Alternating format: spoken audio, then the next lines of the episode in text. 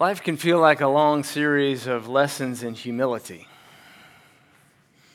Have you been through the uh, airport check in process lately? You know, uh, this past week we went to General Assembly in Memphis. We flew up, and uh, when I checked in with the agent who was, well, not the agent, but the officer who was checking my, my ticket and my uh, license. He took my license out. Let me see your license. They always look so serious. Like, see your license. Like I've done something. Or like he pulled me over to the side of the road for speeding or something. I check your license. He's like,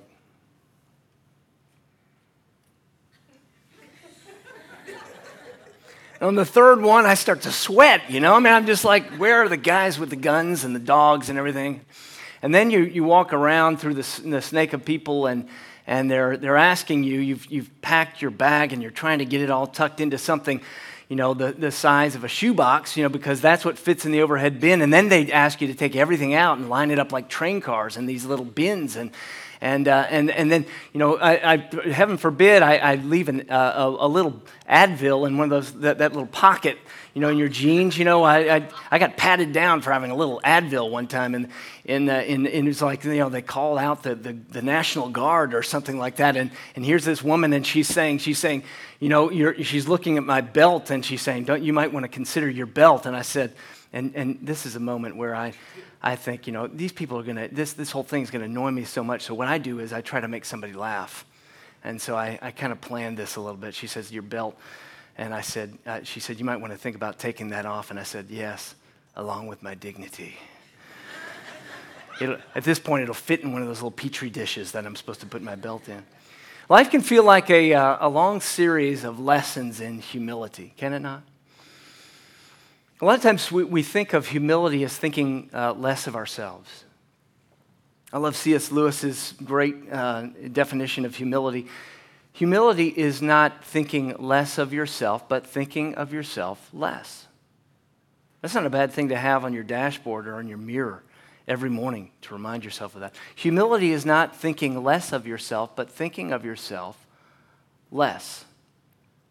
It's a great definition, but this morning I want to look at a different definition.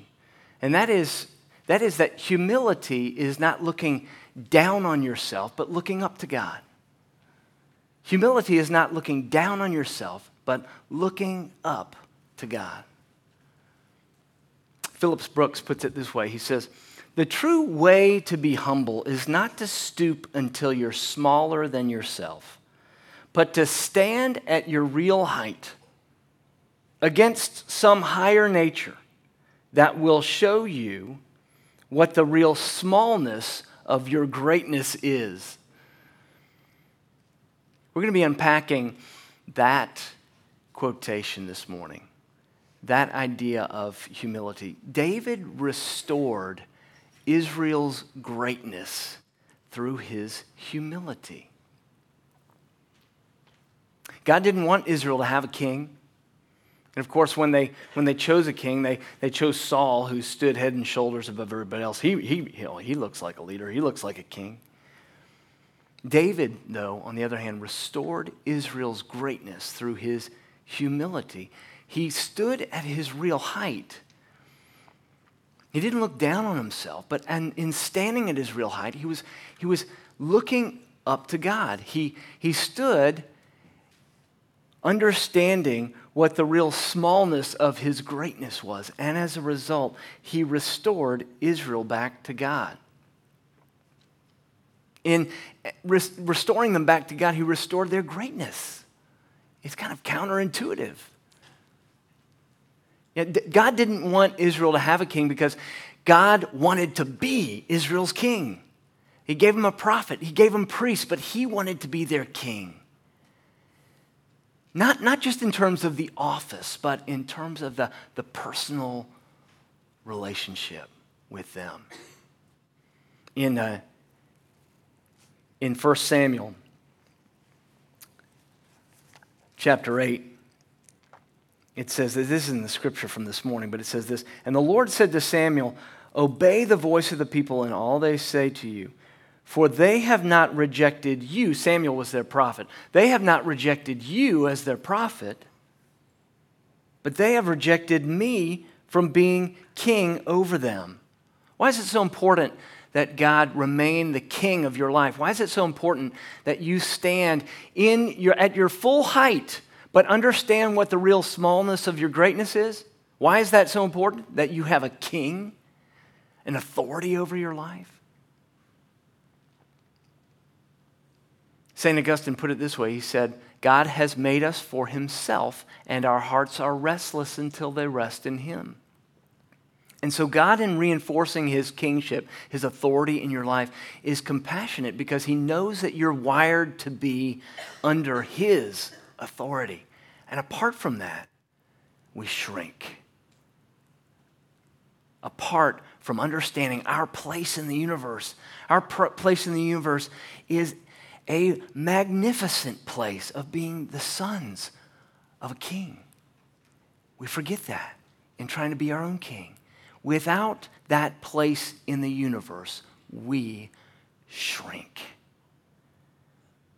And so, as I read to you from 1 Samuel 24, this scene where David demonstrates his real humility, recognize that, that this was right in the middle of the story where David was being chased by, by Saul, and, and, and he was being chased in order to kill him because Saul was jealous of David. David was uh, attractive. David was a musician. David was a poet. David was a warrior.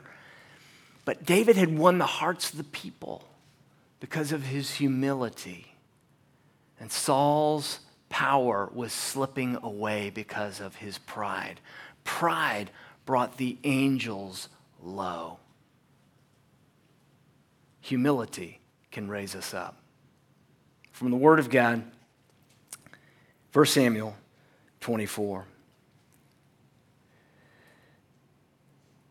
And the man of David said to him, Here's the day of which the Lord said to you, Behold, I will give your enemy into your hand, and you shall do to him as it shall seem good to you. See, Saul had slipped away to, to, uh, to the cave, to a cave where David happened to be hiding. Remember the scene? Have you, have you read through these stories, these great old stories from 1 Samuel? Saul had slipped away to the king to heed the call of nature. And, uh, and David was in there hiding at the back of the cave with his, with his, uh, his band of, of brothers. And after, uh, so, so David, uh, David had the opportunity to kill Saul. Then David rose stealthily and cut off a corner of Saul's robe. And afterward, David's heart struck him because he had cut off the corner of Saul's robe. He said to his men, The Lord forbid that I should do this thing to my Lord, the Lord's anointed, to put out my hand against him, seeing he is the Lord's anointed. So David persuaded his men and, uh, with these words and did not permit them to attack Saul. And Saul rose up and left the cave and went his way. Afterward, David also arose and went out of the cave and called after Saul, My Lord and my King. When Saul looked behind him, David bowed with his face to the earth and paid homage. And David said to Saul, Why do you listen to the words of men who say, Behold, David seeks your harm? Behold, this day your eyes have seen how the Lord gave you today into my hand in the cave and some told me to kill you, but I spared you. I said, I will not put out my hand against my Lord, for he is the Lord's anointed. See, my father, see the corner of your robe in my hand. For by the fact that I cut off the corner of your robe and did not kill you, you may know and see that there is no wrong or treason in my hands. I've not sinned against you, though you hunt my life to take it. May the Lord judge between me and you. May the Lord avenge me against you. But my hand shall not be against you. As the proverb of the ancients say, out of the wicked comes wickedness, but my hand shall not be against you. This is the word of the Lord. Thanks be to God. Let's pray together. Holy God, how we thank you for your word and the pictures that it paints for us of the kind of quality of life to which you've called us. We pray that you would bless us now to receive it, not only to our minds to understand it, but to our hearts to draw it in fully and well, and to our hands that we may live it. For we pray in Jesus' name. Amen. The true way to be humble is not to stoop until you're smaller than yourself, but to stand at your real height against some higher nature that will show you what the real smallness of your greatness is. This morning, I want to walk you up three rungs of a ladder of influence that comes from humility. When we humble ourselves, God will raise us up. And David, David in his humility restored the greatness of Israel. David restored it because he understood the power of standing at his real height, but against the higher authority of his king. And so David understood humility as looking up to God, not looking down on, us, uh, on himself. And so, in his position, in his production, and in his personal relationships, David didn't look down on himself. David looked up to God. He looked up in his positions, he looked up in his production, and he looked up in his personal relationships. First, David looked up to God in his position his position. Sometimes you'll have a position, you have a role. You say, Tim, I, am not a leader, I don't aspire to be, and I, I don't know what you're talking about with influence. I don't really relate to that. Well, do you? Do you not? You have all kinds of roles men, husband, father, worker, friend. Children, you have, you have a role as student, son, brother, sister. We all have different roles, and we have influence in those roles. And to be effective in those roles is to understand that, that sometimes we're given a position and we're, we're given that position for a purpose. Sometimes it may be a position, a great position of, uh, of, of, of, um, you know, of stature. But David, David didn't see those positions as a thing to be grasped, but he humbled himself. See, he didn't rely on position alone for his influence. He understood position as an opportunity to serve, not to rule, as an opportunity to serve, not to rule, because David was always looking up. I remember watching a Good Morning Vietnam, Robin Williams movie many, many years ago. And I, what stands out to me in that movie is this annoying character of the sergeant who didn't have any respect. You know, he's like the Rodney Dangerfield of, of sergeants. You know, he, uh, he, he was always telling people how important he was. You know, if you have to tell people how important you are, you're not. Uh, so, so he, so, so, so he was always telling people to salute him, right? I want some salutes. Y'all give me some salutes. Why don't you guys ever give me some salutes, you right? Well, it's pretty obvious, right? You have the position, but you don't have the influence. He saw his position as an opportunity to, to rule to lord uh, here back to the airport yesterday uh, you know people sometimes they get a little bit of power and it goes right to their head you know. I, there was a guy who was telling me where i was supposed to put my phone. I kind of yeah i kind of felt it that way too because he was because he was tapping. He was like tap tap tapping. He was like tap tap tap. You put your phone right here buddy because i'm in charge of where you put your phone. It's like okay. So i did not make that guy laugh but sometimes a little bit of power goes to people's heads. They don't see it as an opportunity to serve, they see it as a place to rule. David. David recognizes, look in verse 6. Let me read this again. The Lord forbid that I should do this thing to my Lord, the Lord's anointed, to put my hand against him, seeing that he is the Lord's anointed. David respected Saul even if only for the office that he held. That can be tough in your life and my life. Maybe you, maybe you're a, you, you have somebody over you lording their power over you in a personal way or professional way, or maybe you've been in that position. And, and your, your reaction is, is to, to, uh, to push back against them. Look at what David's doing. he kind of turns into the torpedoes. He kind of steps towards Saul. He, he, he recognizes that, that David stands at his full height, but against some higher authority. And so as a result, he's able to see Saul in light of his office. He's able to respect that office. And as a result, too, he leads up. Now, I've been in the position many, many times where I've had to lead up, where the person that was uh, in authority over me, I didn't always agree with them or respect them or understand them or appreciate them. And so I, I often had to learn how to lead up. I had to, I had to, to demonstrate that, that I wasn't going to be reduced to these roles, that there was an opportunity to serve in the roles. And so, how about you? Is position, are you waiting to get a position of power? Are you waiting to be the guy? Are you waiting to be in the chair? Are you waiting to be, uh, have the tables turned on the person that's over you in some way? Or do you see position as an opportunity to serve? So David looked up from his position.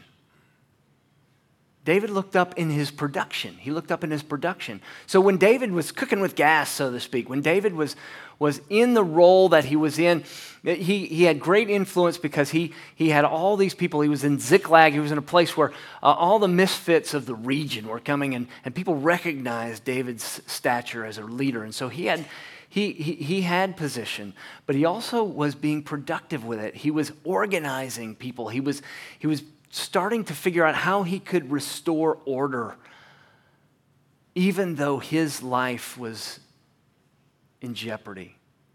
David looked up even when he was productive. And, and, and he did so because he understood that the way he operated, now, get, this is the point, that, that the way he operated shaped who he was. He didn't just think in terms of the ends, but the means, not just the, the goal, but how you get towards that goal. The how you get there shapes who you are. And so, how you get there matters. Even in your production, we need to, to look up to God. We need to stand at our full height, but against a higher nature, a higher authority. Because as we go towards our goals, the means by which we get there matter because they shape who we're becoming. That's, that's what's happening here in verse 11. If you look at verse 11 again, it says this See, my father, see the corner of your robe in my hand. For by the fact that I cut off the corner of your robe and did not kill you, you may know and see that there's no wrong or treason in my hands. I've not sinned against you, though you hunt me to take my life. See, David had the means to make life work for him in that moment. He had the means to put down the king, he had the means to elevate himself. But David understood that the means by which we achieve shapes who we become. Viktor Frankl was a uh, intellectual, brilliant writer, wrote a book called uh, Man's Search for Meaning. He was a Jew who was held captive in Auschwitz. And he watched people being sifted between the, the, the, the, left line and the right line, the, the, not knowing which line to get in would lead to death and which line would lead to life. And in one moment when he was being sifted out, he really felt like he needed to go right and he was being pushed left. And it turned out that the right line was the line that led to the gas chamber. And he realized that he needed to stand at his full height against a higher authority to understand how great, how great, how small his greatness was. You see, to be able to be at peace. Not, not to be passive. I'm not talking about being passive in your life and in your relationships and in your job and in your striving and in your achievements and in your goals and hopes and dreams. I'm not talking, talking about being passive, But I'm talking about having some kind of frame around all of that, a framework of humility that says God is sovereign. God's providence is at work in my life. And I don't have to, I don't have to make life work in ways that, that are beneath my dignity. Do you see? I don't have to try to make work, life work for myself apart from God in order to achieve, because the means by which we achieve shape who we become. David looked up to God, even in his productivity, even in his production, even in all the things he was trying to, to achieve in his life. He understood that the means shaped him. He looked up to God. He didn't look down on himself. And finally, David looked up to God in his personal relationships. You see how these are rungs of a ladder? You, you, may have a position, right? And, and you have a certain credibility in that position. That's the first level, the first rung. All right, you may have a certain pre- credibility because somebody gave you a position, or you've inherited a position, or you, you've been born into some kind of birth order position, or whatever it is that, that, that, that that you're thinking of in your own life represents the position that you have of influence. That's the first rung. The next, the next rung is, are your competencies or your productivity, the things that you can do, right? That, that lend credibility to who you are. But then to lead out of personal relationship, that's, that's the highest rung of all. It's, it's when people follow you or they appreciate you or they, they, they celebrate who you are. They want to be like you because simply who you are. Not the position you hold, not the power that you have, not the productivity, the things that you can do and your talents, but just simply who you are. Not leading by example either. Don't think of this as example. Oh, this is a good person leading by example. I'm talking about your character, who you are. When you lead, you know, somebody said, uh, what, you, what you are, who you are, is so loud in my ears, I cannot hear what you say. Right? Who you are is so loud in my ears, I cannot hear what you say. Leading out of a sense of personal. David looked up to God. He didn't look down on himself. And so people, when they were around David, when, when David was leading, he was leading out of a sense of his own, the own quality of his relationship with God, his understanding of his place in the universe. David knew his place in the universe. His humility reminded him of his place in the universe. And so he could stand at his, his full height without putting other people down. To be around David, I imagine, was to be invited into a rich fellowship with God. Is that what it's like? Being around you? Is that what it's like in terms of your roles and your relationship? Do you stand at your full height but under a greater authority so that when you are leading people or engaging with people or serving people, that you're inviting them into fellowship with God? That that's how David led. He led with his character. It reminds me of that great scene from, uh, uh, from, from Braveheart, William Wallace. William Wallace, you know, the great Scot who uh, led the people out of his own personal influence versus uh, Robert the Bruce, who had position and he had power. And there's this scene where his father is, is, is scheming with his son in order to leverage everything he can to elevate his son and put other people down. And, and here is, is, is Robert the Bruce who's saying this. He's saying to his father, he's realizing he's disillusioned by this, this dark pursuit of power. And he says, When I tell people to do something, people obey me because if they don't, I will starve their children and kick them off of my lands. But people follow Wallace because they believe. I want to believe like that. I want to believe. And see, that's the picture of David. William Wallace leading out of a strong sense of belief, a connectedness to his heavenly Father, a full statured authority, but under a greater authority. Not looking down on himself, but looking up to God. You know, I, I discovered many years ago, I was still a student, that if, if I was going to have a strong relationship with my Father, not my heavenly Father, my earthly Father, that I had some responsibility in that. A lot of times we think that the person who's over us in authority, the person who is over us, whether it's in the family or whether it's in the workplace or, or whether it's in some organization or whether you're serving on a team or playing on a team, we always think, well, the person in charge is the one who has influence, but we, we have influence, whatever position we're in, through our personal relationships. And I realized that with my dad, that I was waiting on him to do it all. I was putting on him the burden of my relationship to him. I was putting on him, I was having expectations for him that were unrealistic. I was, I was, I was disappointed in things that were really, that, that he wasn't fulfilling, that were really my, my responsibility to fulfill. And I realized that as a son, even though I was 30 years younger than my dad, I had some responsibility to make that relationship work. I was 16 years old at the time.